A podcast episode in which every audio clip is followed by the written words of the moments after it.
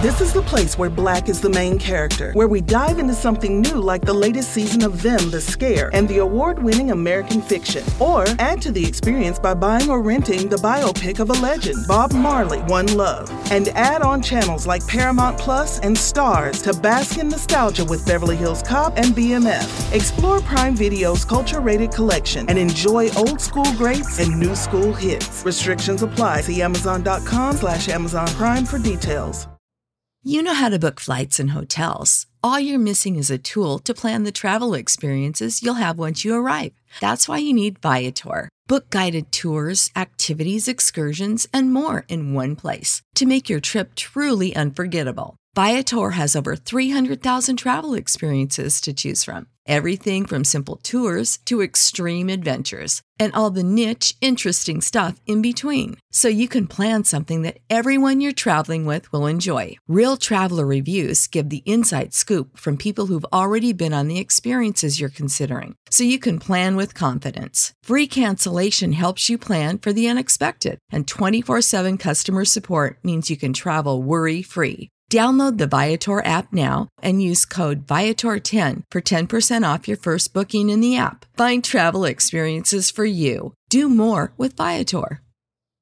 Welcome to the Boneyard with Steve Robertson. As always, I am your good friend and host, Steve Robertson, here on the Hump Day edition of the Yard. Hope things are well with you wherever you are today. Another day closer to college football. And it's one of those things, too, like when we're winning, it seems like it takes forever for the weekend to get here. Like we're so eager to play again. We're going to break down Kentucky today. Very extensive look at the Wildcats. We'll look at the series history. We'll look at uh, what the Wildcats have done to date, what to expect. I have said for some time this is not a good matchup for Kentucky. It's not. And when we get into this today, I think you're going to agree Mississippi State should be the favorite in this game. They are the favorite with or without Will Levis as a quarterback, Mississippi State should win this game. That said, there's a reason we play them. There are a lot of people that thought, you know what, A&M had no shot against Alabama, and it goes down to the final play of the game. So there's a reason we play, and you know this. I'm not insulting your intelligence, but uh, I have said from the outset that Mississippi State should beat Kentucky. I will continue to say that. There are some others now that have come around to my line of thinking. I think a lot of people get caught up with mock drafts early on, are like, oh, well, Will Levis is projected to be number one quarterback taken in the draft, and he may be. I think that's a mistake. I don't think that his production matches the reported potential that's out there. I, I just don't. And I think you've got a guy that's got a bad wheel. He did practice this week. He has a severe case of turf toe. A lot of people say, well, Steve, what is turf toe? Well, basically, it's a hyperextension of the big toe. Very painful. Sometimes there are varying grades of that. It is an injury that lingers because it's difficult to heal without rest. And playing college football, not a lot of rest. He did rest last week. He suffered the injury against Ole Miss. Of course, Kentucky lost last week and lost Ole Miss. Probably the only you know, real difficult game I would say that Ole Miss has played, and they won it. You know, they've had a very manageable schedule, but that was a big one. Your Kentucky comes in highly routed, rated, excuse me, and highly regarded. I have not been sold on Kentucky the entire year. I'm not sold on Ole Miss either. But playing that game in Oxford, Ole Miss should have won the game. They did. And you know, Kentucky had their opportunities, as you guys know. They had some uh, special teams miscues. We think it only happens to us, but it happens to other people too. But this Kentucky team, I think, has been, you know, we talk about heavy as the head that wears the crown.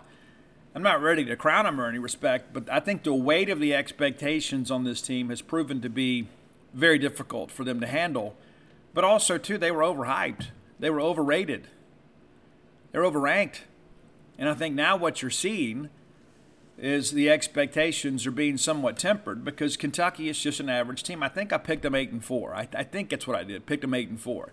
I think they're staring seven and five right in the face because I expected them to beat South Carolina. And congratulations to Shane Beamer and the Gamecocks. It's a good win. It is. Anytime you go on the road in this conference and you win a game, it's a big deal. And South Carolina, as we discussed on Monday, never really felt like that they were threatened in the second half of that ball game. So we're going to break down Kentucky. Done a lot of research. I think you're going to like what I have to say today. Not that you don't every day, but I think you're going to enjoy kind of getting inside Kentucky. My honest opinion is I think this game is going to go very similarly than, as the last two did.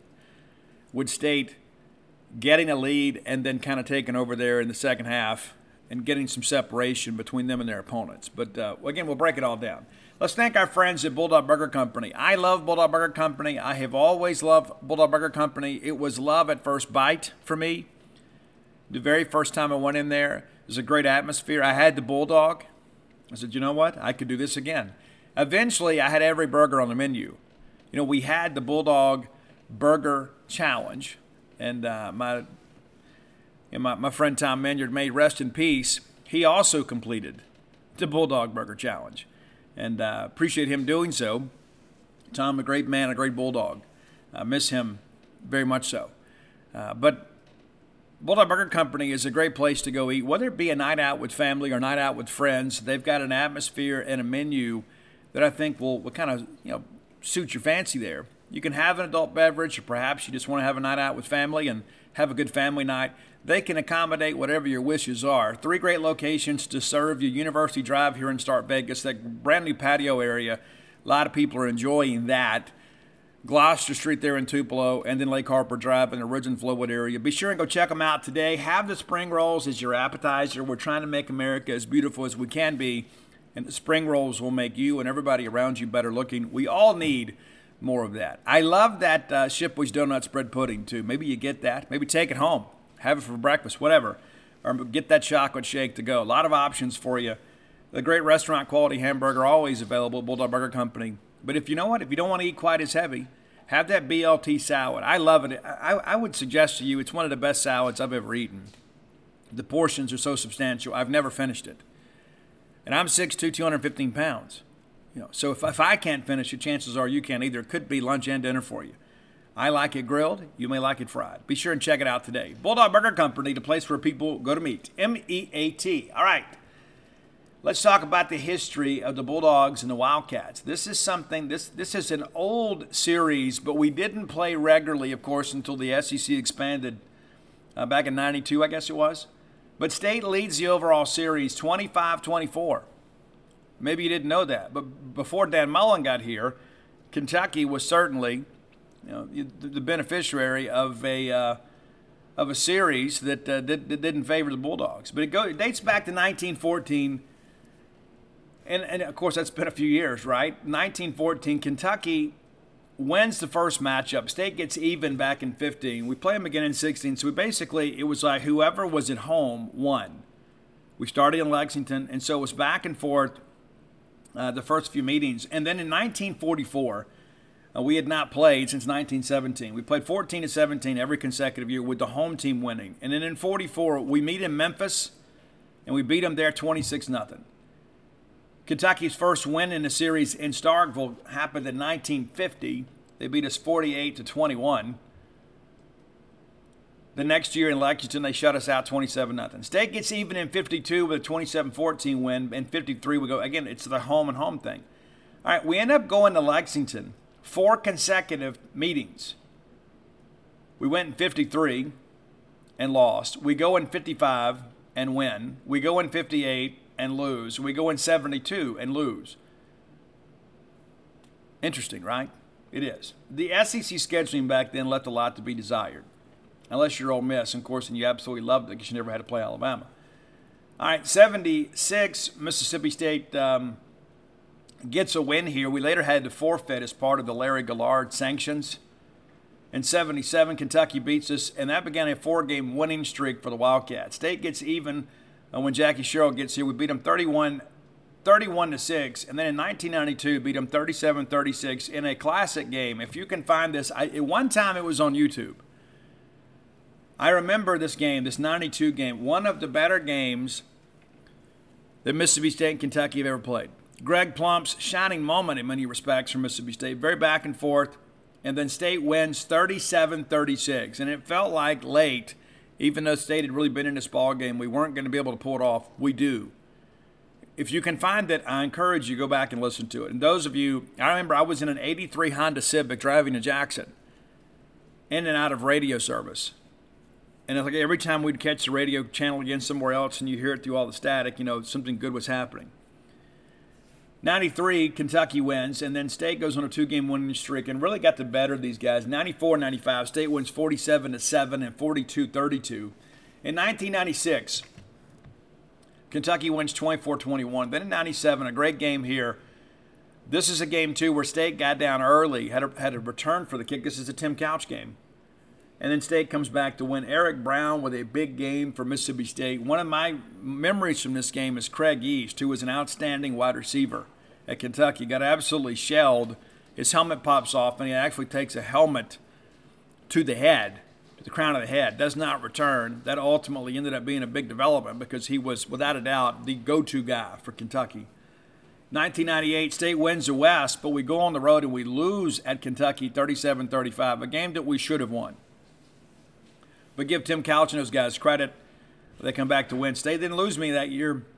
That was one of them. After that, State goes on a three-game winning streak, winning in '99, and that's the that's the Matt Wyatt comeback game, right?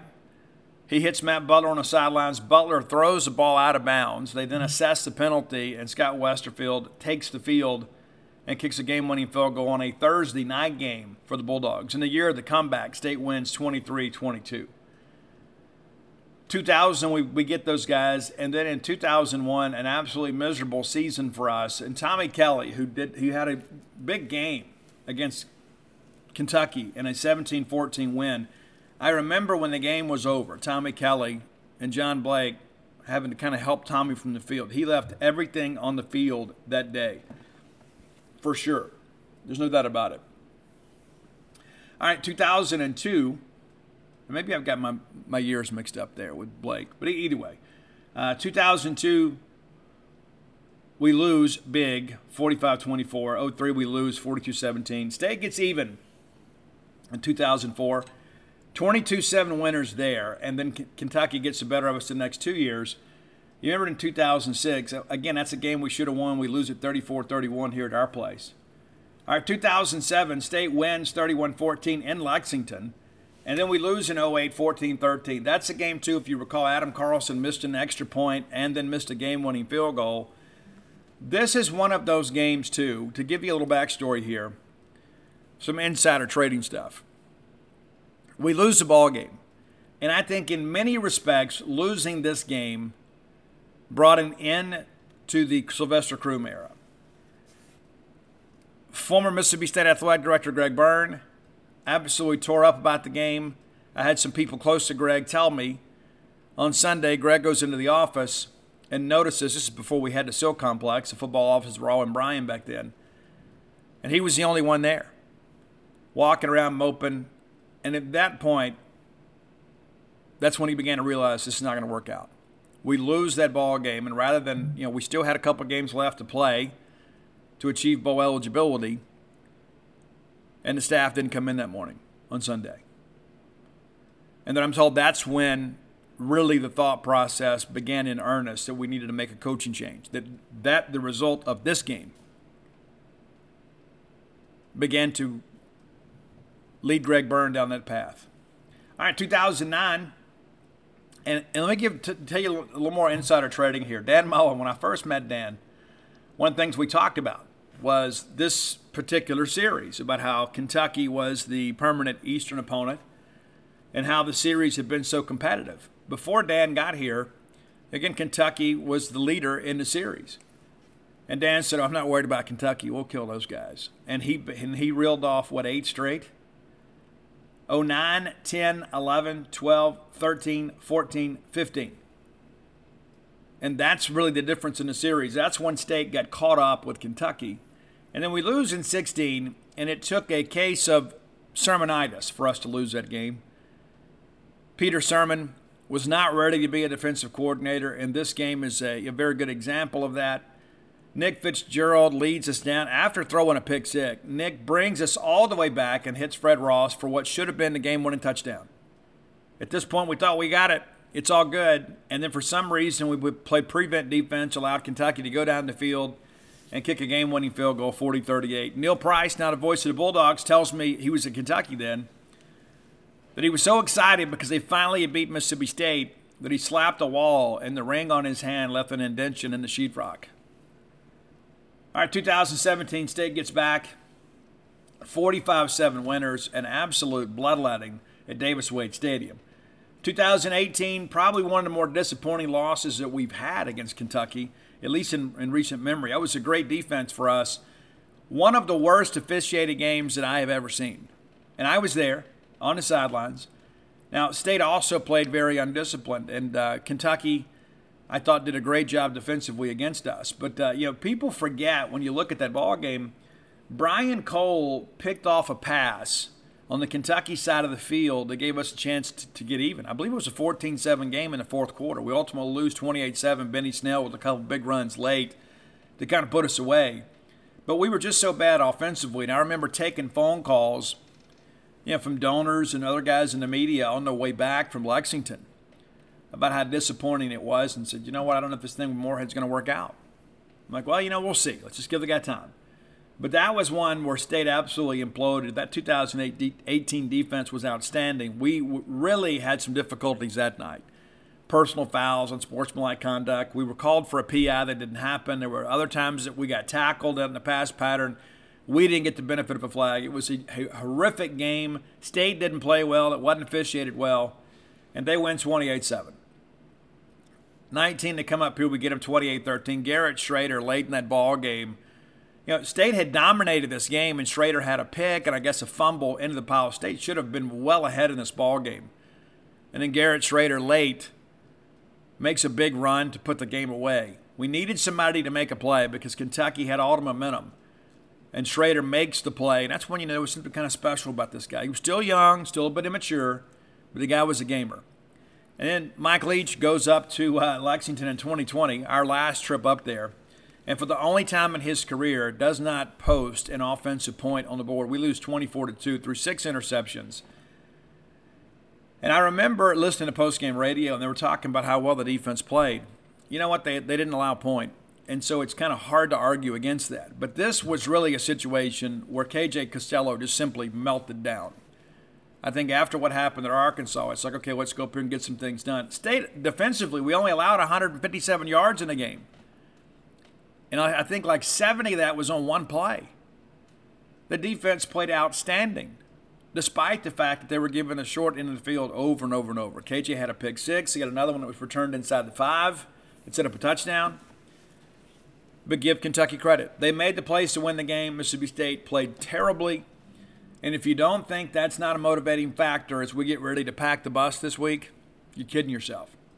Of course, last year State wins uh, 31-17 in the ball game, and t- you know Kentucky gets out to the early lead here, and then State dominates the rest of the way. You know, that, that's kind of how it was. We didn't panic if we got down two scores, but if you go back and look at that game and you really think about that game last year – it was kind of fluky, to be honest with you. What I mean by that is, is like Kentucky didn't play well. And you look up and say, well, you know, State won by a couple touchdowns. The score was not truly indicative of how well State played over the course of those last three quarters.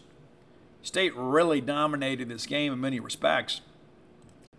Having to hire a new employee sometimes is the absolute worst, right? we've all been there. If you've got your own small business, I mean, you're, you're trusting your livelihood, you're trusting your baby, your blood, sweat, and tears with somebody perhaps you don't know very well. That's why you got to be 100% certain you have access to the best qualified candidates available. You got to check out LinkedIn Jobs. LinkedIn Jobs helps find the right people for your team faster and for free. How cool is that? There have been times in the past I've made hiring decisions when I was desperate for an employee been nice to have had a partner to help me screen through some of this and make sure that I get people that fit the specific skill set I'm looking for. It's so easy to go make a free ad today at LinkedIn. Maybe you should. Then add your job and the purple hashtag hiring frame to your LinkedIn profile to spread the word you're hiring. Simple tools like screening questions make it much easier to focus on candidates with just the right skills and experience so you can quickly prioritize who you'd like to actually meet, interview, and ultimately hire. It's important to have the right team. It's why every small business rates LinkedIn jobs number one in delivering quality hires versus your leading competitors. LinkedIn jobs helps you find the qualified candidates you want to talk to faster than ever before. Post your job for free at linkedin.com slash boneyard. That's linkedin.com slash boneyard to post your job for free. Some terms and conditions may apply. Let's take a quick look back at that uh, before we kind of get into what the Wildcats have looked like this year. So, of course, State enters that ball game, uh, you know, with a two and two record. Excuse me. That's not correct. Well, we beat Vanderbilt. Yeah, I, I, I saw that the blue flash there on the schedule. I apologize. Don't say mean things about me on Twitter. I'm a delicate flower. We entered the game with a four and three record. Kentucky was five and two coming in. But when you go back and look at this, Kentucky gets up seven nothing uh, there in the first quarter, and it, was a special teams miscue, which was really you know kind of the that was the story of the year in many respects last year. You know we were getting better on defense, we were getting better on offense. Took a huge step back in special teams last year, and this was part of it. You know, it's like we're doing a good job here. We go out there, we put together a um, you know good defensive stop. Sean Preston with a pick of Will Levis on Kentucky's first drive, and we go down and um, we're doing pretty good here. And then Tucker Day hits a line drive punt that Josh Ali runs 74 yards. Should have made a play there. We didn't, but that's really all Kentucky could do. We also missed a field goal in that first quarter too. But Kentucky not really able to do much in this first quarter other than a punt. But you know what? Those count. Eventually, Kentucky gets up 10 nothing and make a field goal. And at this, I think at this point we thought, okay, it's time to go. And from here, Mississippi State really just kind of took Kentucky behind the woodshed. We go down and score a touchdown, makes it a 10-7 game. We get a three a three and out, and we get a pretty good punt return from Jaden Walley. Sets up the, the Bulldogs again for another touchdown. Now it's 14 to 10, and State had all the juice here. Will Levis picked off again. Emmanuel Forbes uh, picked. This is deep in Mississippi State territory. And that was really a game changing play because if Kentucky had a chance to kind of get into the half with a lead, maybe they feel a little bit better about things. But instead, Mississippi State comes out. We get, um, you know, we get the drive, the opening drive of the half, and drive down the field and uh, kick field goal. Excuse me. Yeah, kick field goal, makes it 17 10. We, we actually had a touchdown that was called back on a holding call and ultimately had to kick field goal here. But um, 17-10 ball game. Again, we were down. We were down 10 nothing. We get the ball back. Chris Rodriguez fumbles the football after a, a uh, two-play drive. We take over at the uh, Kentucky 22, go right in and score. Now it's a 24 to 10 ball game, and I think at this point every one of you felt okay. Hey, Steve, we're in good shape. Well, the very next play, Will Levis throw another pick. It was batted up in the air, and Cameron Young picks it off and then State goes down and scores again to 31 and 10. So State scores 31 unanswered in this game. And at this point, heading to the fourth quarter, the thing was over. I mean, I mean, it was absolutely over. Kentucky scores in the first drive of the fourth quarter, and then at this point, we kind of just kind of salt this game away and and win. And I don't think there was any question coming off the field that night who was a better team. So that's how last year went down. And uh, you know, we talk about Will Levis having you know the House of Horrors. A lot of that's Zach Arnett. The majority of it is Zach Arnett. Look at individual numbers here. Will Levis 17 to 28 for 150 yards and three interceptions. Just the one touchdown, and the touchdown was of, of not meaningful at all. At that, you know, again, it's a it's a three score game when that happens State went down a little bit. Will Rogers threw for 344 yards and a touchdown. Sacked twice. We're going to get to those sacks a little bit later. But State ran for you know, a net of 94 yards in the ball game. And those sacks really were the only thing that kept us over less than 100 yards. But Jaden Walley with a nice game. Rara Thomas uh, had the big touchdown. But uh, again, I, I, don't. Again, I think there's any question who the better team was in that ball game. All right, let's look at Kentucky this year again, a lot of hype. I, I don't know who Mitch Barnhart has hired to be uh, their PR person, but they're doing they're getting their money's worth from that person. They convinced an awful lot of people that Kentucky could potentially win the East this year. I don't know how, but they did. All right, looking here. Uh, so, looking at uh, the schedule for this year, for Kentucky. Four and two on the year. They open up with a 37 to 13 win over Miami of Ohio. Kentucky was ranked 20th at the time. They didn't move up after the W. They go to Gainesville though, and I don't care what kind of team Florida has. Anytime you go in the swamp and come out with a W, it's a big deal. It is. And for years and years and years, Florida dominated the series with Kentucky. And now all of a sudden, you know, Stoops has kind of got Kentucky holding their own here. It's one thing to win in Lexington, but when you go into the swamp and do it, it's a big deal. And again, I don't care who you are or where you're from, you win in the swamp, it's a big win. It is. May not be a huge win nationally, but it's big for your program. At the time, Florida was ranked 12th in the country, fresh off of an upset of Utah in week one. And I was kind of convinced, you know what, Billy is going to be okay. And I still think they will be. But Kentucky goes down there and hits a very confident Florida team square in the mouth and win 26 16. The next week, they struggle with Youngstown State a little bit, but they, they win the game 31 0. Of course, Youngstown never really threatened, but the Kentucky offense was just kind of okay. The next week, they really struggle with Northern Illinois. They win the game 31 23. But you can kind of see Northern Illinois gave Vanderbilt some trouble too. And you said, Steve, it's Vandy. Northern Illinois should not be able to compete regularly against SEC athletes. And they did it twice this year. Maybe that's an up and coming coach right there that somebody in the Big Ten should consider. And of course, they lose to Ole Miss 22 19, lose last week 24 14. So, kind of trending in the wrong direction the last three weeks. You know, since reaching the top 10, you know, it's just like it's been a different deal. And of course, they play us, and then they go to Knoxville, and then they're at Missouri. And based on how Missouri's played as of late, I don't think anybody can just consider that to be uh, a W if you're Kentucky, if you're scuffling a little bit. Because listen, there, there's a real possibility, a real possibility that Kentucky is going to enter that ball game with Missouri on a four-game losing streak. And then they get right against Vanderbilt and they play Georgia. But you start looking at the numbers here – I mean, Louisville's not good. It's a rivalry game, but Louisville's not good. But you look at your four and two at the halfway mark. You're going to lose to Mississippi State. You're going to lose to, to Tennessee. So all of a sudden you're four and four, and then the pitchforks will be out. Not that Stoops in any way is any jeopardy. But be like, I don't understand. We were top ten. We were expected to win the East, and now we're four and four with four games left to play.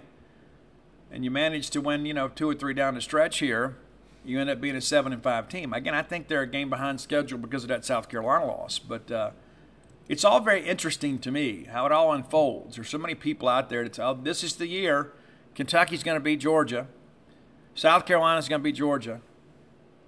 Yeah, Kirby, welcome to what Nick Saban goes through a lot, right? Every, all the dynasty's over. This is the year. But I mean, how did anybody look at this team and say, you know what, hey, these guys are going to win the East? No, they're not. It's you don't get better by losing players. Oh well, they've got the number one quarterback in the draft, and I think that's very sketchy. And so, uh, let's take some time and kind of look at that too. You know, before we kind of move on to today's top ten list. But uh, let's look at these Kentucky numbers. I think it's important. Let's not talk about potential. Let's talk about production. All right, Will Levis, of course, has played in five games. He's 97 of 141 with four interceptions and 12 touchdowns, averaging 281 yards a game through the air. Uh, Kaiya Sheron um, started last week. He's played a couple games, 15 to 27, one interception. I do expect Will Levis to play. Does he finish the game? I don't know. Don't know about that. But I do expect him to play. And uh, again, he was in practice earlier this week. And I think a lot of people were kind of projecting he wasn't going to play because of what the line was doing. But um, I think what we're looking at now is Kentucky's season is on the brink, and Will Levis is a competitor. And so I think Levis is like, you know what? I'm going to go out here with my guys. I'm going to do the best I can. If I can't go, then, then we can't go. All right, looking at running yardage here, Kavosiey Smoke is uh, the leading rusher, but that's because Chris Rodriguez was suspended for four games. You know, they had this whole thing know, this NCAA investigation, and Rodriguez was one of the players that was uh, mentioned as part of the allegation is you know receiving impermissible benefits. It'd be interesting to see how that all kind of plays out. But uh, Smoke, a guy that we have not seen a ton of, Seems like he's always a little bit banged up when we play them, but uh, leads them with 269 yards through six games, averaging 5.1 yards a carry, just to one touchdown, long of 27, averaging under 45 yards a game. Rodriguez been back for two games, came back against Ole Miss. Ironically, they've lost both games that Rodriguez has played. 198 yards net for him, 4.8 yards per carry, and then one touchdown, a long of 10, averaging 99 yards a game. So, in many respects, that's kind of job one for Mississippi State. I think you got to make Kentucky one dimensional. I think deep down they want to be one dimensional, but maybe not the way that, that Mississippi State intends. I think they want to just come out and be able to run the football and do some play action. I think what you got to do here, if you're state, is stop the run and make Will, a Will Levis, who's less than 100%, beat you. This wide receiving core is young, will probably be pretty good the next year or two, but they've struggled at times to make plays down the field. Um, you know, Will, Will Levis too. We talk about everybody talked about him kind of being a dual threat guy. On the season, it's uh, 40 carries. He's gained 69 yards. Nice and then lost 125, so a net of 56. So he is not, he's being more of the pocket passer, and I think that's kind of a byproduct, too, of the change in offensive philosophy with the new coordinator. And it's like, hey, let's showcase him for the NFL. I certainly don't think that all of a sudden this week he's going to kind of revert to old form and just kind of tuck it and go. There's some Kentucky fans, too, if you read their boards, that have been a little bit, you know, kind of frustrated that, that maybe they're not getting the most out of Will. And I think a lot of this too, there's just, it's kind of a perfect storm. You got a guy that's banged up. You got a guy that's got the NFL aspirations. You, you want to do what's best for him, at the same time, what's best for your program. And if you put that guy out there and he gets hurt and all of a sudden he drops in the draft, you know, what does that do for recruiting kind of going forward? It's just kind of, it's a delicate balance to say the least. Tayvion Robinson is the leading receiver with 25 grabs. He is a transfer, if I remember correctly, from NC State. 392 yards, uh, three touchdowns, averaging 65 a game. Dane Key, a young guy that they're really high on, he got banged up in the ball game over the weekend too, and it's a wrist injury, if uh, if memory serves me correct. It's a sprained wrist, which is kind of a difficult thing when you're a wide receiver. Of course, they can wrap him up and give him some anti-inflammatories and send him out there and see how he goes. But football is a physical game, so it'll be interesting to see maybe how aggressive he is. That's the second leading receiver, again, kind of banged up. Uh, and Brown, uh, 288 yards, a couple touchdowns. Jordan Dingle, nine catches for him for 107. So, but you know, you look at this, it's kind of been a by committee approach, but by and large, it's been the same four or five guys that have been the targets of choice. They do use the running backs a little bit. Rodriguez with just four catches on the year, and Kavosiey Smoke with three. So running some screens and sometimes checking it down to them, but uh, not really a byproduct of an offense like our guys are. I mean, they don't run the air raid concept, but they're not really utilizing the running backs in the passing game perhaps as much as they should. Wrote our enemy of the state piece yesterday over at genespage.com. DeAndre Square, one of the first defensive players we've kind of highlighted with this. I run that piece every week is you know to kind of help you guys get more familiar with your opponent. But DeAndre Square is a guy that plays football the right way. I really like his game, and, I, and I, I wish he was gone, right? Which is the ultimate compliment you can give to a competitor, right? I'm just tired of playing against this guy. He had he had 12 tackles last year against Mississippi State, which is one off a career high. He did not record a tackle in 2020. And then in the three years that has followed, 30 combined tackles. This guy has had big games against State. Now, Jacquez Jones, not expected to play, former Ole Miss linebacker. That's a pretty significant development, too. He's the second leading tackler on the team, and they missed him last week. And Jones, very active, has been has had a good run at Kentucky.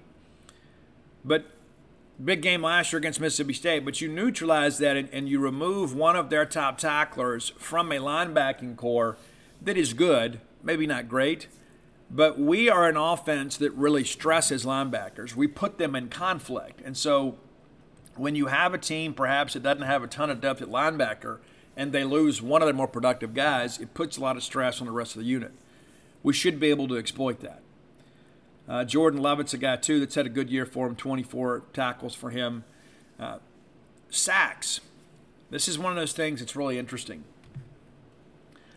When you think about Kentucky and you think about what they've been able to accomplish, and you think about Mark Stoops, and you think about that game in 2018 when poor Nick Fitzgerald was running for his life most of the game. Kentucky, through six games, nine sacks. That's it. Nine sacks. They've allowed 25. Nine sacks. And it's not just rushing the passer. TFLs are down too. 27 TFLs on the year. And that's just not Mark Stoops' defense. Now, a lot of it's they've had some guys banged up. That's the reality of life. You, get guys banged up, especially when you maybe you're in a transition year. They were a good team last year. That was a good win for Mississippi State. It's like I, I read these people sometimes too. People forget we beat Kentucky and NC State both. They won 10 games last year. It's a good Kentucky team last year, but they lost a lot. And so now all of a sudden what you return is kind of banged up, and it shows in the production here. And just five interceptions on the year. They've only thrown five, but they've only picked off five, too. They had six against us in 2020. You knew the secondary was going to be challenged this year. They really haven't been. They've actually been a little bit better than advertised. But some of that, too, is a byproduct of the offenses that they faced. If I can find some numbers here, and, I, and sure enough, I have. I put, looked up some numbers yesterday, kind of uh, for an article that I was working on, but also too kind of anticipation of the show. All right, so Miami, Ohio, that opening game, they ran 64 offensive plays, a perfect balance of 32 runs, 32 passes, and they allowed 179 passing yards. Let me go ahead and give you the punchline. Kentucky has not allowed a team to throw over 200 yards this year, with one exception, and that was Ole Miss. That is a run-heavy team, and so it's interesting to me when you look at these numbers. Teams have basically chosen to run the football against Kentucky, and that is something I don't know that we would have expected to see maybe two or three years ago. All right, the University of Florida, 65 offensive plays, 35 of them through the air, which is the most. That is the most passes that the Florida, excuse me, the Kentucky secondary has faced this year. Well, that's not correct. Second most. No, that, that is correct. I'm sorry. I can't read my handwriting here. All right, so 65 offensive plays, 35 of them passes. And it's 143 yards. That's the game, too. If you remember, after Anthony Richardson in Florida beat Utah, people were like, you know what? This guy's going to win the Heisman Trophy. And then after he melted down against Kentucky, Nobody's even mentioning this guy anymore. And this is why. Bad game against Kentucky. And it wasn't necessarily a byproduct of Kentucky getting in his face. He's missing wide open receivers out there. All right, Youngstown State, they run just 46 offensive plays. 24 of them passes, 22 of them running. Then they get 134 yards passing. I mean, it's Youngstown State, right?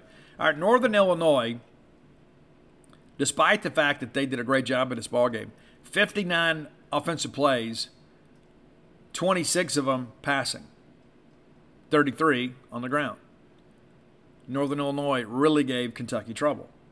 Ole Miss, 68 offensive plays, 29 of those passing. So 39 on the ground. South Carolina, 61 offensive plays, only 19 passes. So 42 runs. So what does that tell you? Maybe DJ and those guys can have a big ball game. The last three opponents for Kentucky all ran decidedly more than they threw the football. And I don't think that's because of the fact that hey, the secondary is difficult. I think it's, you know, why throw it when we can just run the football? So could be a good night for DJ and those guys. But again, it's interesting. You look at the numbers here and say, well, Kentucky's 16th in the country in pass defense. Seems to be doing great you get inside the numbers and you realize that people just aren't aren't stressing that secondary, and that's a group that lost an awful lot from a year ago. So it's a new look secondary. We'll see how things go, but I think what you're going to see here is I think you're going to see State be able to kind of get after these guys a little bit when it comes to um, running the football and throwing the football. I think we're going to have a chance to kind of do what we've done the last couple of weeks. If they drop you know, six guys in the coverage, we'll just take that five, six yards, and eventually we'll run them out of that and be able to take some shots down the field. That's just kind of been the formula here as of late uh, for the Bulldogs. One of the things I think is interesting too, and I touched on this briefly, but I want to kind of get, frame it up and give you a little context here before we get to special teams? We talked earlier about sacks allowed, which is 25, and that's a and that's a big number. You'd say, but Steve, well, where does that relate? Well, Kentucky has allowed the third most sacks in FBS. Out of 131 teams, Kentucky is 129th in sacks allowed. 25. They're allowing over four sacks a game, and they haven't faced a blitz happy scheme. Probably the closest thing to that's been Ole Miss. This is not a good offensive line. Now, granted, you know, without Rodriguez, of course, you, know, you still got smoke, but without Rodriguez, you know, people didn't have to maybe respect the run quite as much. The only two teams in the country that have allowed more sacks than Kentucky, Colorado State and Jim Moorhead's Akron Zips. His guys have allowed 28. Colorado State has allowed 26 in five games, Kentucky 25 and 6. And so you begin to think about okay, you've got a secondary that is kind of rebuilt,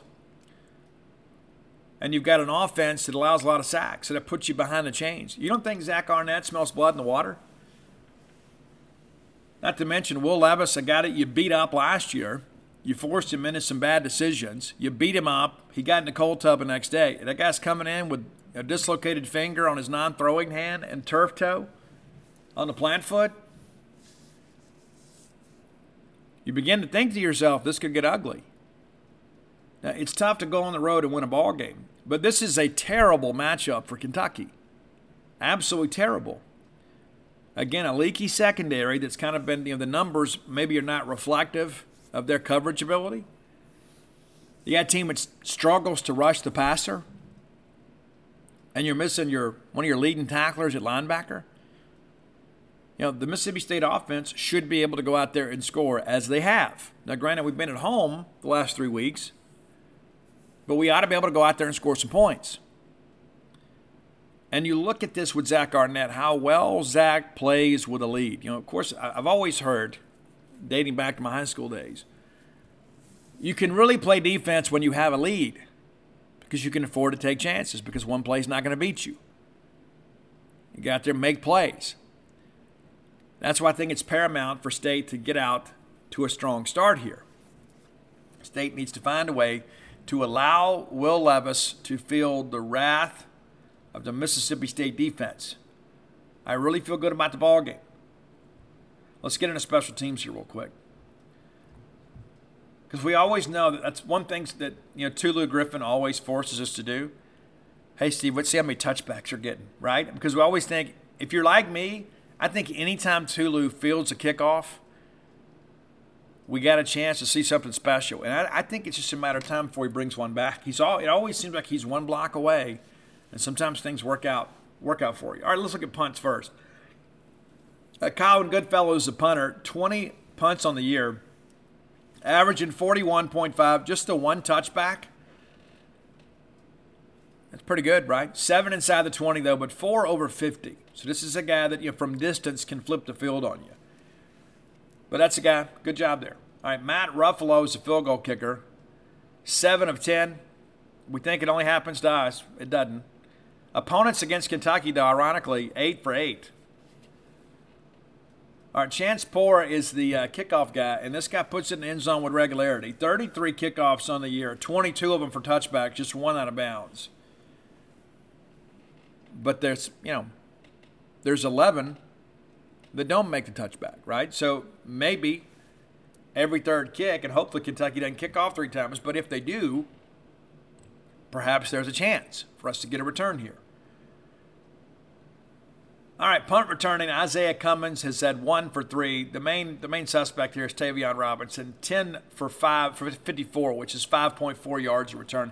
Has a long of 50, and that kind of skews the numbers, doesn't it? Because it means his other nine have netted four yards. Barry and Brown one punt for 11, one punt return. Kavosiey Smoke, uh, three returns for 22 yards, averaging 7.3, a long of 12. JuTahn McClain, that's probably a, an, an upkick there, one for eight. And then Barry and Brown, six for 286, averaging. There's no way this is right. There's no way this is right. They say he's averaging 47.7 yards because they have as long of 186. I'm not going to go back and do the math, but let's just go ahead and assume that's wrong. There's never been a 186 yard touchdown in the history of football. So that's wrong, Kentucky. Get it together. But again, I don't, you know, special teams are always important. I don't think this is going to be the nip tuck game that maybe perhaps I thought it would be against Texas A&M. You know, we thought, you know what, special teams could be the difference here. It nearly was because we, we didn't execute a kickoff real well, and De'Von Achane uh, gets a big kickoff return late in the second quarter. But the reality of it is, is when I began to look at this and you say, okay, where, where does Kentucky have an advantage? We look at the offensive line. Well, they've allowed 25 sacks one of the worst in college football. So, no, you don't have an advantage there. You look at this young wide receiving group with Tayvion Robinson, who was very good, and you got to match up against DeCamerion Richardson, Emmanuel Forbes, who's one of the best corners in the country. Do you have an advantage there? The answer is no. You don't have an advantage there. You look at the the running backs for Kentucky.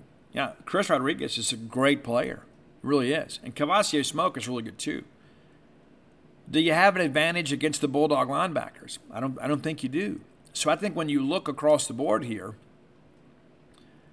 there's not an advantage on offense for Kentucky at any point. You say, but Steve, they got Will Levis. And yes, they do, who I think is overvalued. But also, too, Will Levis is injured, has multiple injuries. And I respect the guy for getting out there and practicing, want, want to be with his guys, and we'll see what happens on game day. But there's no way you begin to think, even with his high accolades and his projections in the NFL draft, do you say that an injured Will Levis is an advantage against a Mississippi State defense that has been very aggressive this year? Look on the other side of the football. You've got the Kentucky pass rush, which is not which has netted nine sacks in six games against a Bulldog offensive line that hadn't allowed a sack in back-to-back games. I think you feel pretty good about that. And then the fact that you know State's running the football. The, you know, if if the Kentucky linebacker room was healthy, I might be able to say, you know what, they may have an advantage here, or at least a push here with the Bulldog running backs. Because I think DeAndre Square is a pro player. I'm surprised he didn't go pro last year. Then you begin to think about, okay, this Bulldog receiving core against this Kentucky secondary that is basically rebuilt and hasn't really been tested yet. They will be tested on Saturday. And so I can't find a matchup, position group versus position group, that favors Kentucky. I think in many respects, this game favors Mississippi State in every aspect. Kicking is, you know, a push. We've missed some, they've missed some, right? But the reality of it is, the most difficult thing about this one is going on the SEC road. You know, what are we going to be able to do in a road game? We didn't do a great job at LSU. We did a good job at Arizona. We don't always play the best on turf. We don't always play the best at night. But we're not playing the field. We're not playing the weather. We're playing the team. And I really believe, short of Mississippi State going out there and just kind of melting down, we're going to win this game. I think there's a good chance we win it handily. I just want to get the W, right? But I have a really sneaking suspicion this game's going to go an awful lot like the last two did, where maybe it's a tussle for a half and the state gets a little separation – and then puts things away there in the second half. We're going with the Bulldogs to win and cover in the Commonwealth. All right, time for today's top 10 list, brought to you as always by closewithblair.com. That's C L O S E with Blair, B L A I R. Your friend in the mortgage business. A lot of people out there have said, you know what, Steve? I just can't get it done. I've tried, I've tried, I went through my local bank. I just I can't get financing. Well, if anybody can get it done, it's Blair Chandler. 21 years in the industry, top 1% close ratio in the country back to back years. And nobody stays in one industry by accident. You got to do a good job.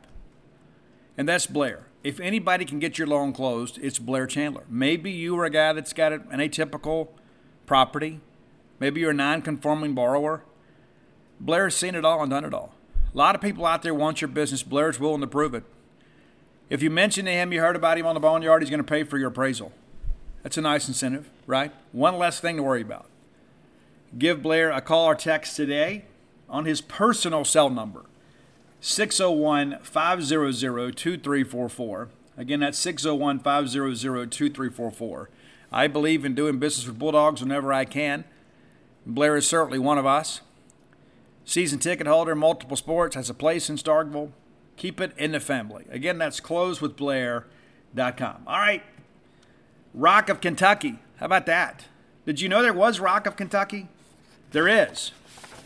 One of my favorite bands is from Kentucky. Now, before we get into this, I want to give a hat tip to Chris Stapleton. Chris, not on our list, not a rock guy, though he does do some incredible music. I'm a huge Chris Stapleton fan. I would love to see Chris live one day. Haven't done that. But I want to give a tip of the cap to Chris. Didn't make our list. Probably Kentucky's proudest musical son these days. And then Rick Steier was also uh, a guy that bounced around the metal scene for a while. He was he recorded a couple of albums with Warrant, including the Ultraphobic. Was on that first Kingdom Come record with Danny Stagg, who was a very underrated guitarist, and with Wild Horses. So Rick didn't make our list. But we wanted to give a tip of the cap. Okay, top ten. Now our first band actually is based out of Seattle, but the lead singer is from Louisville, Kentucky. She was raised in Louisville, Kentucky and sadly was murdered. You may have seen the Dateline NBC story about Mia Zapata and the band The Gits. We're going to go with the song A is our top 10 list. Number 10 on today's list, The Gits, G I T S. The song is A, but Mia Zapata, uh, an incredible performer in the punk scene up there, and a very tragic story and tale. She's part of the 27 Club, even though she didn't always get the notoriety perhaps some of her more accomplished peers did but a very talented young lady. All right, number nine. This is a very interesting band, and I'll be honest with you, I didn't know much about them until I began to put this list together because there's not a lot of rock bands from Kentucky. This is a very interesting one. So if you're into alternative rock, I know Coy Welburn listens to the show. Coy's a guy that loves all this stuff, and Coy may already know these guys, but it's a band called My Morning Jacket. Very, very interesting catalog for them. A lot of range in what they do kind of a dynamic sound. Kind of changes from album to album. I'm going to go with One Big Holiday. I love that guitar part at the beginning. I think, I think it's very infectious. But My Morning Jacket, number nine. Number eight, a bit of a one hit wonder, but a band that was thought to be part of the second wave of new metal. It didn't work out, but it's a band called Primer 55. And the song is Loose. A little profanity with this one, just to kind of give you a little bit of a parental advisory here in honor of Tipper Gore. A little profanity in the song, but uh, watch these jokers jump when I get loose. The the groove on this is incredible. All right, number seven, and this is a guy too that uh, our buddy Coy would know. It's uh, Richard Hell, and he has been in several punk bands. And uh, the song Blank Generation is number seven. A lot of people believe that is one of the songs that really shaped punk music and it's a guy from Louisville, Kentucky. How about that? Richard Hell, Blank Generation. Interesting song. If you like things a little on the punky side, I encourage you to listen to those guys. Number six, a band that sounds a little bit like Disturbed, a little bit like Sevendust, maybe without the big sound, but there's some elements in the guitar work that sound a little bit like Clint Lowery. And it's a band that uh, maybe didn't get their due they kind of rode the wave of the uh, you know kind of the post grunge alternative rock scene. It's a band called Flaw.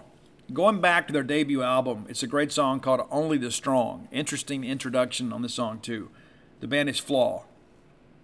Now the final four, I think I think most modern rock people would probably agree this is the right four. We may disagree on the order. You know, I, I, I, I'm almost messed up here in a major way. Our number five band is not a rock band. They're considered a southern rock slash country band, but I couldn't put this list together without paying homage to the Kentucky Headhunters. Of course, they had the big hit Dumas Walker. That's really more of a country song. I decided to go with Walk Softly on This Heart of Mine. That's we, we're going that direction. But how can you do a list of Kentucky rock bands and at least pay some homage to the Kentucky Headhunters? There you go. Number five on the list, the Kentucky Headhunters. And uh, they're kind of involved with our number one group. All right, number four, you've heard this song at Dudy Noble Field here recently. Oh, yeah, that's right. The band Cage the Elephant, originally from Kentucky, actually moved to England. Kind of found some sound there, and they had a great song called Ain't No Rest for the Wicked. That's right, that's been a walkout. All right, number three, a band that uh, you know when they hit the scene, a lot of people thought they were kind of Alice in Chains light back in the mid '90s. It's the band Days of the New, and uh, there was some substance abuse issues that ultimately led to the demise of this band. Um, they've been back out there and done some things in recent years, but uh, the debut single "Touch, Peel, and Stand" is absolutely amazing. It's stripped down, it's tuned down and it's in your face.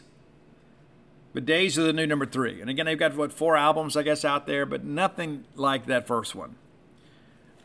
Now, number two, Rising from the Ashes of Days of the New is the band Tantric. Now, if you don't know Tantric, let me, let me encourage you. If you don't get anything else from today's list, if you are a rock person, you need to listen to Tantric. I don't know if we've done a top 10 list of them. If we haven't, we should. Tantric is a great band. The singing's a little different. It's a little deeper, a little raspier. Doesn't really have the high register, but Hugo does an amazing job. This entire band's from Kentucky. But Tantric is amazing. The guitar work, amazing. And we're going to go with Breakdown because I know the breakdown's coming. All right, number one for me, one of my favorite bands of this generation. I began to uh, I, I had a best song from this band on my MySpace profile. That's how far this goes back with me. I love these guys. I've seen them multiple times. I've met uh, Ben, and some of the guys from Black Stone Cherry are the descendants of the Kentucky Headhunters. Kind of keeping the family business. If you don't know Black Stone Cherry, and we have done a top 10 list with Black Stone Cherry that got a lot, a lot of impressions. And a lot of you reached out to me and said, you know what, Steve, I didn't know much about these guys. I absolutely loved them. You absolutely will. Give Black Stone Cherry a try. My favorite album from them is Between the Devil and the Deep Blue Sea. I think every song on that album is absolutely killer. It's great. And I think you can start with album one and just kind of keep going. You know, when you take these long road trips and you're trying to listen to podcasts or whatever, maybe you're tired of hearing, you know, maybe me and Robbie and Brian's voice for a while. You want to take a break, listen to music Put on a Black Stone Cherry album and just enjoy the ride. You'll be glad you did. We're going to go with White Trash Millionaire. That's our number one song today. The number one rock song from Kentucky is White Trash Millionaire from Black Stone Cherry. Could have gone a lot of different directions here, but uh, I'll tell you this too. I'm not a really big drug reference song guy, but Me and Mary Jane is the real deal. Absolutely the real deal. Black Stone Cherry, a great band. I could talk about them to balance of the show, but I won't. If you have ideas for the top 10 list, reach out, let us know. The best way to do it is reach out to Roy on Twitter at Dawgmatic67. That's D A W G M A T I C 67. Dawgmatic67, which is the year of his birth. He's older than me. And uh, Roy will put you on the list. And so I've enjoyed doing this. To be honest with you, you know, each week when we get ready to play an opponent, this football season, I've kind of enjoyed – you're kind of doing the rock of our opponents. And I think this is a very interesting list. And again, you've got some punk stuff on here, you've got some new metal stuff, you've got some southern rock stuff, you got some punk stuff, you got some modern rock stuff. I love the fact that it's such a diverse sound out of Kentucky. And who knew? Who knew that Kentucky would birth so many good rock bands? So there you go, your top 10 list for today. All right, next segment of the show brought to you by your friends at Campus Bookmart. I love Campus Bookmart. You will too. If you haven't been to Campus Bookmart, let me encourage you to go and go see their smiling faces. The Bully Shop has been completely renovated. It's all upstairs now. It used to be downstairs. Bigger showroom, bigger selection, bigger savings for you. A great fan base. Get a chance to buy some great merchandise from a great Starkvillian institution at Campus Bookmart. If you can't make the town, let me encourage you to visit them on the World Wide Web at campusbookmart.net. And by being a loyal Boneyard listener, we'll give you a phrase that pays. That is BSR, which stands for Beautiful Steve Robertson. That gets you free shipping on all orders over 50 bucks. Any order less than $50, absolutely incomplete. Yeah, I know you guys are probably like me. It's like, um, do we feel like that our players are going to be unfairly maligned because of the offensive system in which they play? I mean, we see it all the time, right? I mean, you heard even last year you know, when people talking about, you know, the Conerly and that kind of stuff. And listen, you know, Matt Corral should have won the award. Absolutely should have. No doubt about it. Like, well, well, Rogers is a product of the system. Well, when we all ran the split back veer and the triple option, did we say that those running backs were a product of the system? Is that what we did? Because I don't remember that. I think it's a product of the times. And the game has changed. And as Mike Leach said on Monday, the NFL clearly doesn't think it's dink and dunk because they're running a bunch of air raid concepts. And I don't know if the NFL has ever been more more exciting than it is today. It's great. I don't watch it as much because the Steelers aren't playing well. I'll just take my ball and go home. But Will Rogers currently leads the nation in passing yardage. We're not the only teams running the air raid, but 2,110 yards through six games. That'll get it done. That'll absolutely get it done. The number two guy on the list is Michael Penix Jr., of course, that uh, transferred out to Washington. Very interesting. A guy from Indiana makes the move out there. But uh, Washington throwing it around a good bit too. Now, Will Rogers also leads the nation in pass attempts. Excuse me. That's incorrect. Third in pass attempts. Connor Bazelak at Indiana is throwing it more. Kyle Vantrease at Georgia Southern has thrown it more. There's Will, right there with 282 passing attempts. You look at passing completions, though, it's a different story. Will Rogers, most passing completions, the only guy in the country with over 200. Austin Reed at Western Kentucky, who also runs the air raid, 178 completions. And then Vantrease from Georgia Southern, that throws it around a good bit, 172. Passing touchdowns.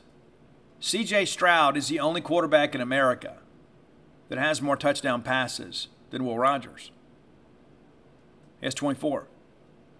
Both have thrown three interceptions. I think that's a big thing to look at too. Is like you know, it's X number of touchdowns against the picks. There are a lot of people like Hendon Hooker hadn't thrown any. He's only got the 10 passing touchdowns. Production's not there from passing standpoint, but Hendon Hooker maybe a guy that worked his way into the Heisman Trophy race. Kyle Vantrease is the guy that throws it a ton, as you guys know, second most attempts in the country at Georgia Southern. 11 picks, 13 touchdowns. Remember our friend Jayden de Laura from Arizona? Yeah, second in the nation, seven interceptions thrown this year. So you start running through the list here, and you kind of begin to realize not only are we throwing it a lot, but we're throwing it with purpose. And people say, but, Steve, we almost had these picks. You don't think other teams have almost interceptions? I mean, the Hugh Kellenberger doctrine was never ratified in the state of Mississippi. All right? But the reality of it is, is that's football. Not every ball is going to be on target. Sometimes you got to get a receiver to get in there and break things up so you don't have a pick. And sometimes you're going to throw picks.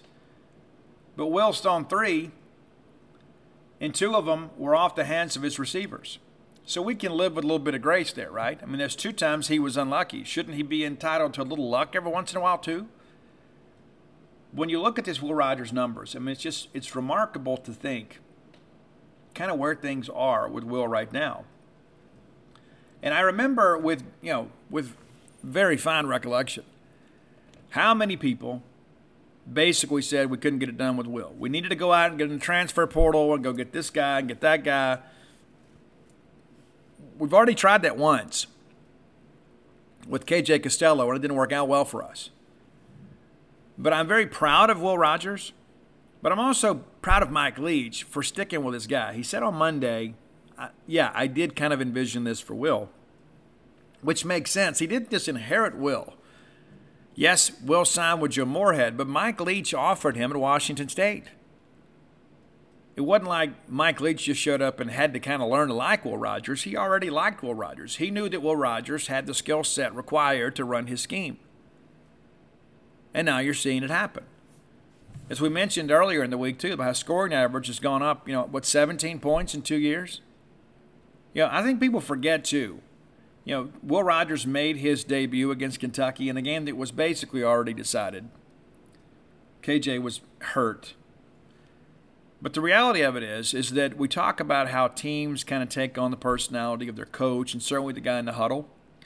You talk to Dillon Johnson, you talk to Jaden Walley, you talk to Caleb Ducking, you talk to those guys, they'll tell you. Will Rogers is a dog.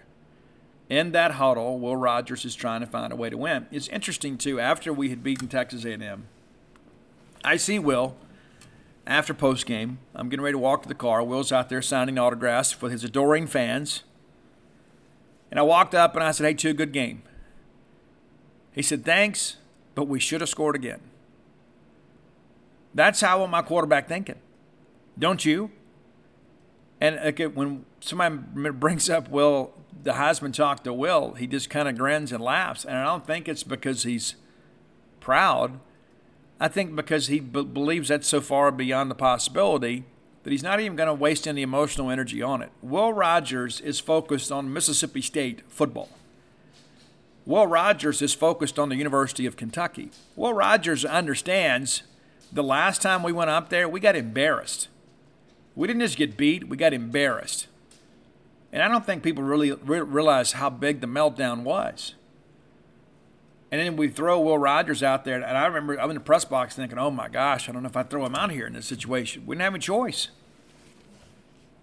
You don't think that kid remembers that?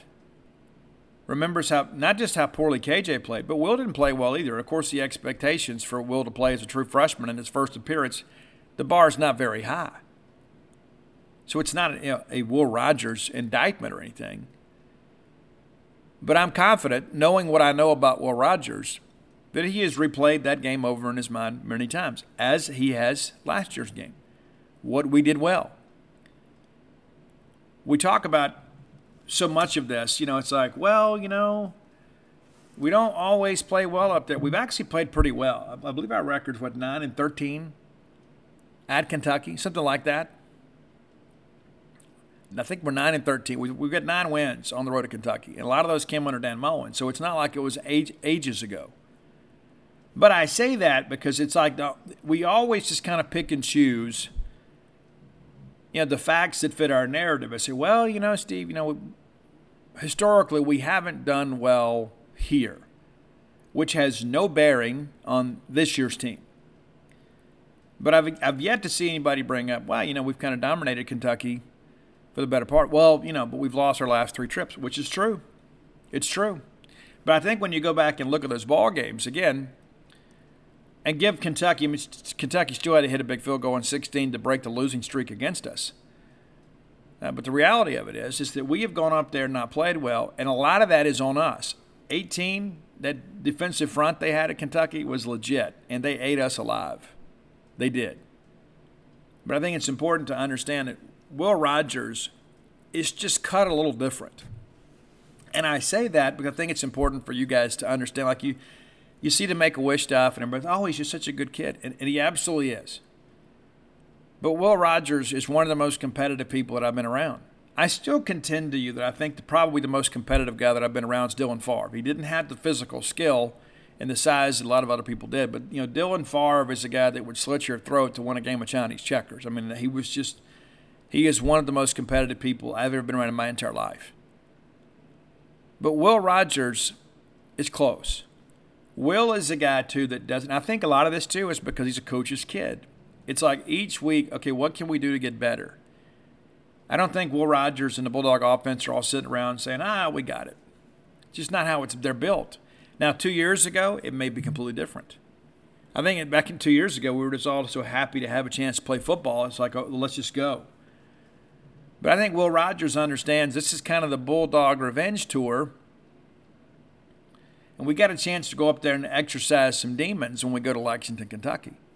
I want to take a quick look back at that ball game, and because I think it's important to kind of look in context.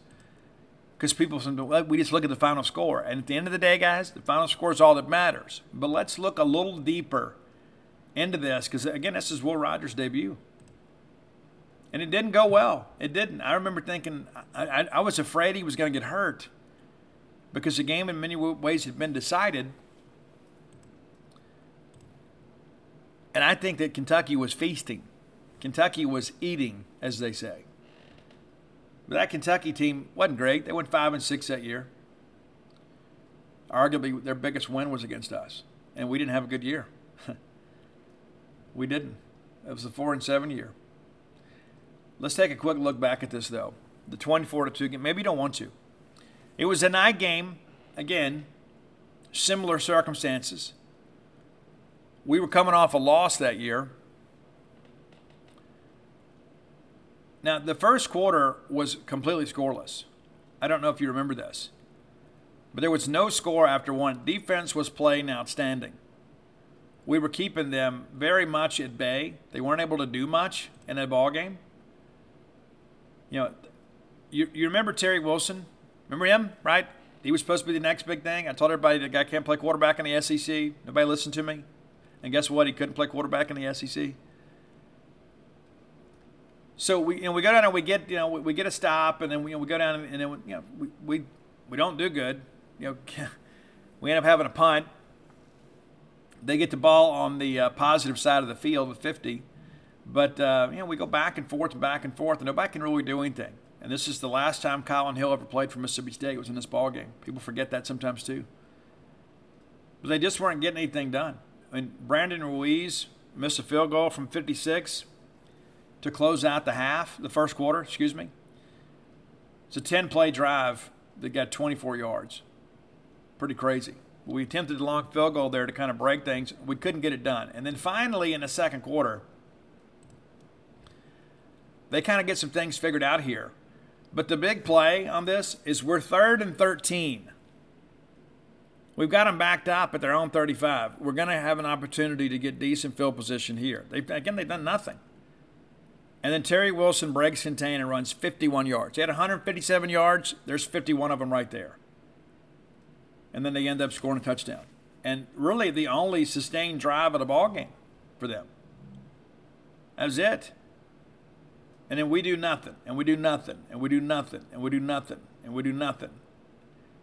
And then next thing you know, KJ Costello, we're driving down the field to tie the ball game. We throw a pick six. Josh Paschal runs it 76 yards down to, not a pick six, down the two yard line. And then Rodriguez scores, makes it 14 nothing. That's the only score in the first half. We lose contain on a third and 13, and we throw a bad pick. You can't do that when you're on the road. We get a safety in the third quarter, and you start thinking, okay, we got a shot here. We got a shot. It's 14 to two. We're still two scores away, but if we can you know, kind of get some things going. But again, third quarter, we couldn't get anything going. It's it's remarkable to me when I go back and look at these numbers. Third quarter, they get the drive first, and um, excuse me, we get the ball first. This is kind of discombobulated at times here. It's 14 nothing here, and uh, we get the safety. And you remember, if I remember correctly, and, and you may see it differently to me, seemed like I remember Emmanuel Forbes flashing and forcing a fumble here that we recovered in the end zone that uh, they reviewed and we didn't get. I think they just ruled it an incompletion. And maybe it was. I, am just kind of remembering that as we go. But again, we come out at third quarter and do nothing. Absolutely nothing. And then we get a shot here we force a fumble, and um, you know we got a chance here to kind of make something happen, and, and we do nothing. We don't, we don't we don't do anything. It's just like you look at all this and you begin to think it's just like we went for it on fourth and one from our 34, and we give them the ball and it immediately get it back because of a fumble. We're just trying to make something happen. We, we, we absolutely could not sustain anything with KJ Costello. We just absolutely couldn't over and over and over again. Over and over and over again. I remember too KJ having a chance to run for a first down, didn't, slid up short of the thing. It's just it, it's insanity to me. Remember the safety? I, would forgotten about this. It was the uh, they snap it over the punter's head. It's just it's just it's an basically when you go back and look at this, and I'm not going to go through all of this, but you go back and look at this, and it's just basically a testament to our own ineptitude in this ball game. I mean, it's ridiculous. KJ Costello was 36 of 55, 232 yards with four interceptions, two sacks. And most of those picks were not even contested. They were thrown right at people. And in Will, God bless the young Will Rogers of 2020, 9 of 15 for 43 yards and two picks. Collin Hill in his final game in a Mississippi State uniform, seven carries for 17 yards. Woody Marks, two for 12. Collin Hill did have 15 catches for 79. uh, receiving yards. So he touched it more than anybody not named KJ Costello. But I think this was a, basically a historic meltdown. You know, with a quarterback who has some physical skill but had difficulty reading defenses. And I think as a result of that, I think there are a lot of people their perception of that game is somewhat skewed. It's like we forget that Will didn't even start the game. Will Rogers didn't go up there and lose that ball game. He will have played better, absolutely. This will be Will's first chance to be the starter in Lexington. And I think the lingering memories of that bitter loss will be a motivating factor for Will. I think that's important to understand. Uh, and I, again, knowing what we know about Will and how competitive he is, you better believe Will Rogers is going to bring his best effort. I don't think there's any question about that. Our final segment of the show brought to you by our friends at Portico. Uh, I love Portico. You would too. If I was moving to Starkville now, that's where I would move. There's no question about that. Uh, to be that close to campus would be wonderful. And it's on the quiet side of campus, 1.1 miles away from the Mississippi State campus, tucked away off of 82, uh, off 2012, excuse me. Goodness, I know, I know where I live. You turn off 82 on a 12. The very first right is Pat Station Road. You go through the four way stop boom, there you are on the right hand side. Portico. You can start with a two bedroom, two bath home, go all the way up to a four bedroom, four bath home. Whether it be your ballgame weekend retreat, maybe your primary residence, your future retirement home, maybe it's an investment property for you, Portico has a place for you. Phase one completely sold out. Phase two under construction now. Some custom builds part of that too. And if you want, there are things you need, they can accommodate you. Reach out to our friend Brooks Bryan. Let me give you his number right now 601 416 8075. Again, 601 416 8075. And again, Brooks, part of a great group, bringing this wonderful residential development to Starkville. Brooks wore the M over S, and not just at a ball game, but in a ball game. This is a guy that's invested in Mississippi State, invested in Starkville. Be sure and, and uh, hit Brooks up with your questions. You'll be glad you did. Again, that's 601 416 8075. All right, our last few minutes together, let's do a little housekeeping here. Uh, you Maybe you've seen Mississippi State's going to wear the white, icy uniforms, they call them. But instead of having the banner on the helmets, they're going to have the script, right? It says state. I'm excited about it. A lot of people are. I'm not a big fan of the banner. I don't Im- invest a lot of emotional energy in it. But here's the thing I want what's best for Mississippi State. Like I want everything to look good and be first class. And uh, there have been many times over the years that we've kind of hidden behind the budget and said, well, we can't afford to do this. And sometimes that's true. Sometimes it is a matter of economics. But I like the fact that, you know, when we had Jared Benko here, and I think Eric George is kind of cut from the same cloth, is okay, let's figure it out. Let's find a way. And I think this is one of those things too. It's like you know, I think we're being somewhat receptive to the fans and said, hey, let's let's kind of shake it up a little bit here if you look at the response on social media, a lot of people like it. I like it. And I think it's important for us to put our best foot forward when it comes to branding. Now, we're not always all going to agree. You know, there are a lot of people out there that love the M State banner, that they think it's amazing. And it, when it first came out, I did too. And I think it's just gotten a little bit stale. It's like when I look at like LSU and that kind of stuff and the Alabama A, I just don't get that same feeling right? I mean, there's some schools you look at their logo and it's like, we know who we're looking at. I think when you look at the M State thing, I think it looks good maybe on a lapel pin. And at times I thought it looked pretty good on the 50 yard line. But I just don't have that same maybe reverence, I guess, for that. I mean, to me, I, I love the walking bully, and a lot of other people don't. It's what we grew up with. But I thought the walking bully was fabulous. A lot of people hated it. So Today it looks like a cartoon character. So we're never going to please everybody. But I, I, I, do appreciate the fact that we do have an administration and a marketing group. And, uh, you know, Rhett Hobart gets a lot of credit for that. But Rhett's a guy, too, that is quick to pass that along to other people. It's my whole team. We got a lot of people working on this, as Rhett will say, and uh, which says a lot about him. The guy has some humility. And Rhett loves Mississippi State. Glad to have him back. But I think there are some things out there. I, I think we're getting there, right? I, and I think having Rhett back – is big because number one, Rhett knows who we are. Rhett understands the fact that so many of you have varying opinions about this. We're, again, we're never going to make everybody happy, but I think Rhett is a guy that is receptive to new ideas. Uh, Rhett has told me, hey, as you travel and you see things out there that are pretty cool, let me know. we'll take a look, see if we can do them. I love that about Rhett.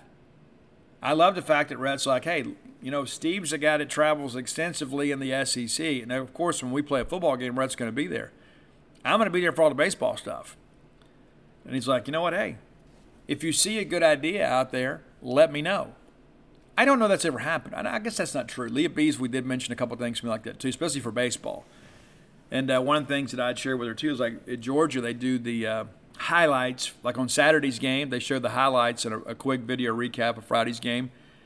That's something we should do. I think we've done it a little bit, but um, I'm just, I guess, maybe because I'm getting old and uh, I'm from the 1900s, but I like the fact that we have some some younger people within the administration that have some real passion for this. And I think Rhett's a big part of that. And he's not alone. I'm not in any way just trying to pin all this on him, and not that he would accept it.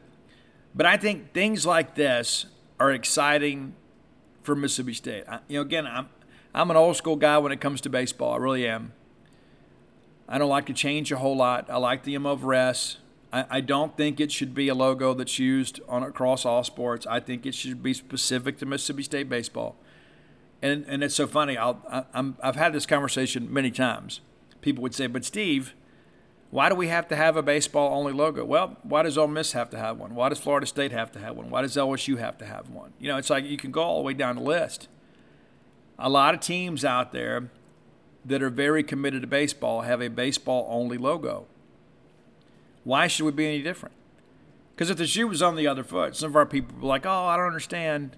Let's have one just for baseball." That's my belief.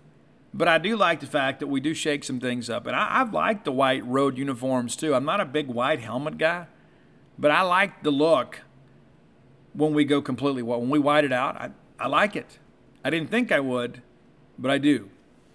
I don't like the all maroon, the maroon on maroon. I don't like that. And uh, again, nobody is conducting a poll of what Steve Robertson likes. Nobody's going to call up and say, hey, Steve, this is what we're thinking about wearing this week. What do you think? It's never going to happen. But I'm invested in this program too, just like many of you are. And so I think it's important to express your opinion. And there are a lot of people that don't have strong opinions about that. But I, I think this weekend when we take the field at Lexington, I think you're going to like you're going to like what you see. We are state. We are Mississippi State, and, and you speak to people all throughout the South. They know who state is.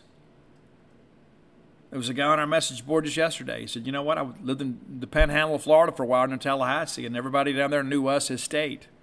Even in Florida, they know us as state because they call Florida State FSU. We're not MSU. That's Michigan State, and we, we, we use it sometimes. But the reality of it is, we're state. I'm sure in other states, they have a state too, but in the southeastern region of the United States." people in college athletic circles know us as state. My personal opinion is, is we should push it. I remember being a kid, getting a big sweatshirt, just a big maroon sweatshirt, just had state across it. There was never any question about who that was. I like the Miss State a little bit too. I love those uh, logos and those jerseys from that time because there's this feelings of nostalgia for the Jackie Sherrill era that was so fun for us. But I think when you begin to think about uh, the fact that we've had this vintage vault collection, and of course the uh, interlocking MSU is supposed to come back next year, but uh, it's a good time to be in the market for Mississippi State merch, right? And so when I think about years of, of my life, I remember it's it's like there were so many things that things just weren't good enough. You know what I mean? It's like, well, we're Mississippi State. I'm glad to say now that the new Mississippi State doesn't have that same ideology. We don't just think, well, we're Mississippi State. I shared with you guys before Rocky Felker, when he was here, and this is in the 80s, this isn't in the 40s. When he was here in the 80s as our head football coach, he cut up film in a mobile home that was donated to us by Florence High School over in Alabama. That's embarrassing. The fact that our head football coach is in a donated trailer, a trailer to cut up film to go compete in the Southeastern Conference, that's an indictment. This new generation, I think, in administration sees things much differently. We're more, more committed to athletics. I think it all starts with Dr. Mark Keenum. It goes down to John Cohen. And uh, I, I, love the people uh, in, in, the Facebook groups. I, I do read those threads. I mean, like everybody else at night when I can't sleep, I'm scrolling. A lot of people, there's a lot of people that uh, you know, they have a lot of opinions, they don't have a lot of facts. And there were so many people after the LSU ball game that came out with all of this, you know, venom, ready to fire John Cohen and Mike Leach. Oh, they got to go. Everybody's got to go. Everybody's got to go. It's funny. I don't. I don't. I don't see him anymore. And so, where is that same level of energy? Because you were so convinced after LSU, the LSU loss, a game that we should have won. I think we all agree with that. We should have won the game. We didn't. And I think seeing Tennessee beat them the way they did down there makes us feel even worse about it. And the fact we look up and see Ole Miss is undefeated, ranked ahead of us, we think, you know what, we could be right there with them or ahead of them, right? The only polls that counted the last one.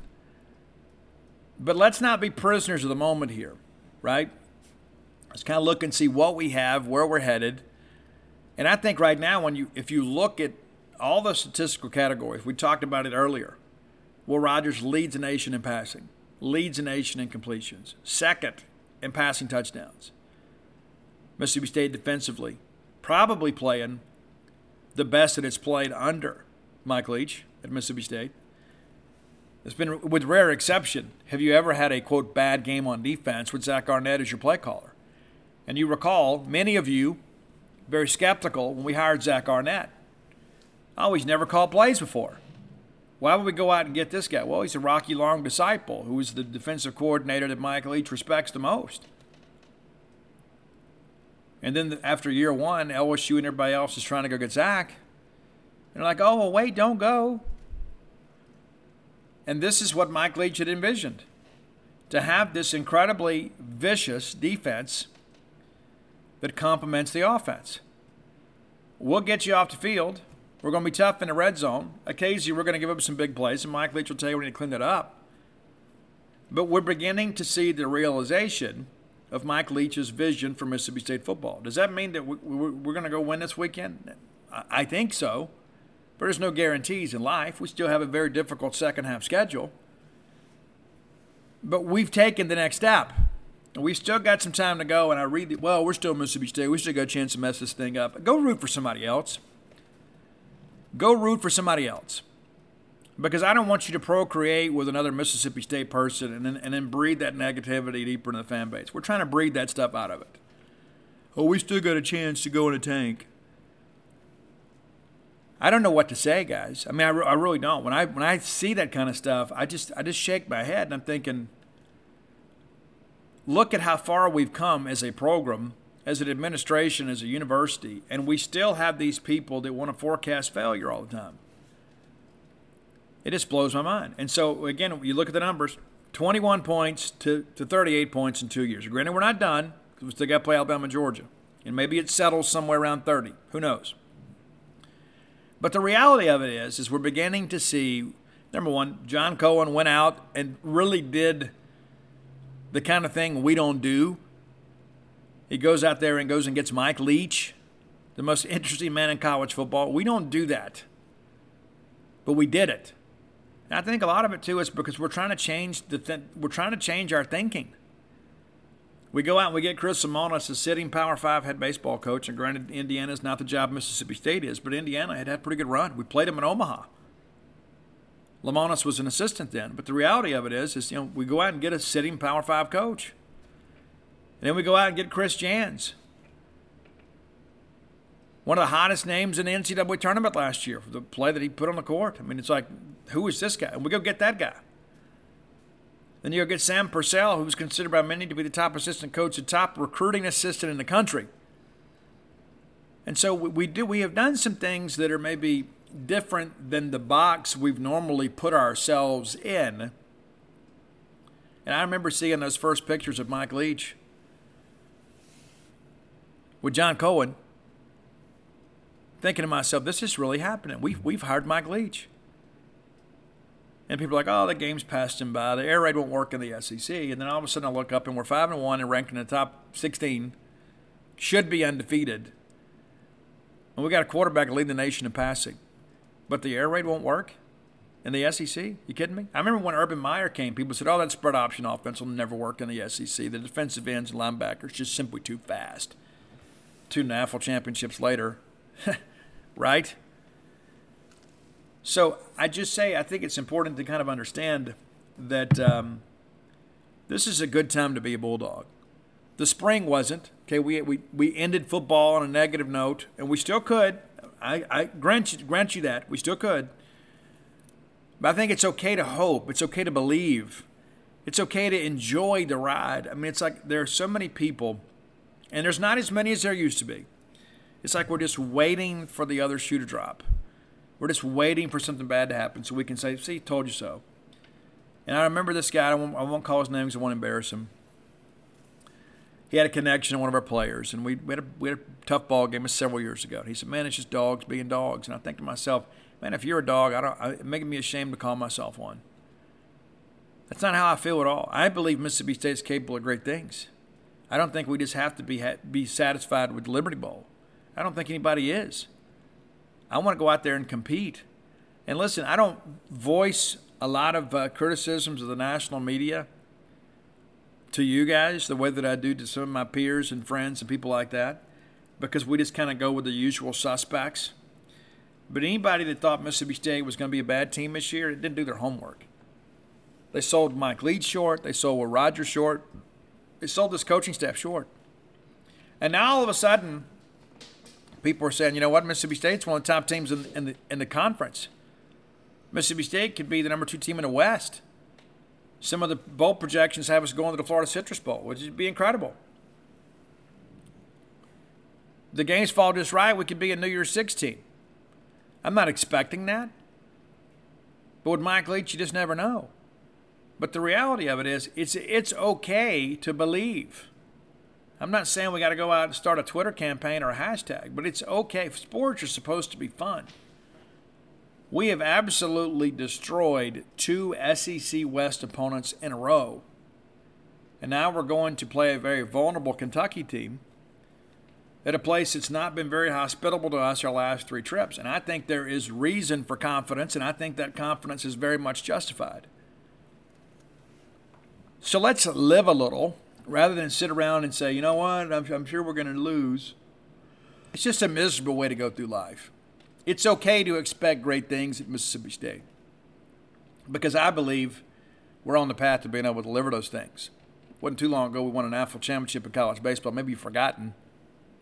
But the reality of it is, it's a good time to be a Bulldog. Let's enjoy these days when we are, number one, winning, but also, too, we're getting a lot of very positive publicity around the country. I think it's an important aspect of it, too. We talk about branding, right? Well, we need a national pub. You know, we, we well, we're getting it. You can't turn on the SEC network with people like Chris Doering and those guys speaking very adoringly about the Mississippi State program. Now, if you win this week, can you imagine the hype going into Tuscaloosa? Can you imagine this Mississippi State team headed to Alabama? And listen, Alabama's got a very physical game this week against Tennessee. So, you know, we'll see how things go. But you take care of business this week, you're the story of college football next week. Kind of heading into Alabama because a lot of people are going to be saying, hey, is, is Alabama on upset alert?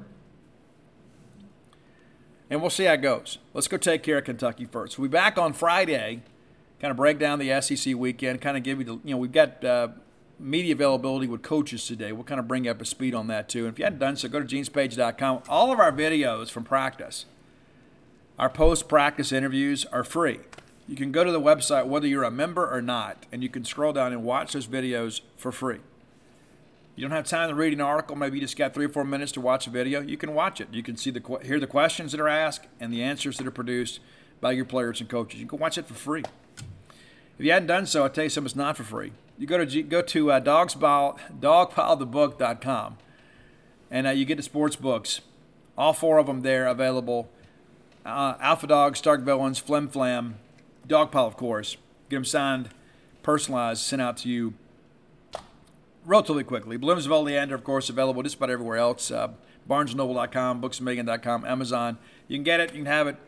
It's just something that I did for the fun of it, and uh, worked out to be pretty successful. And so I appreciate your contributions and uh, your support of all of that. And of course, uh, Stark Villain gear available at starkvillains.com.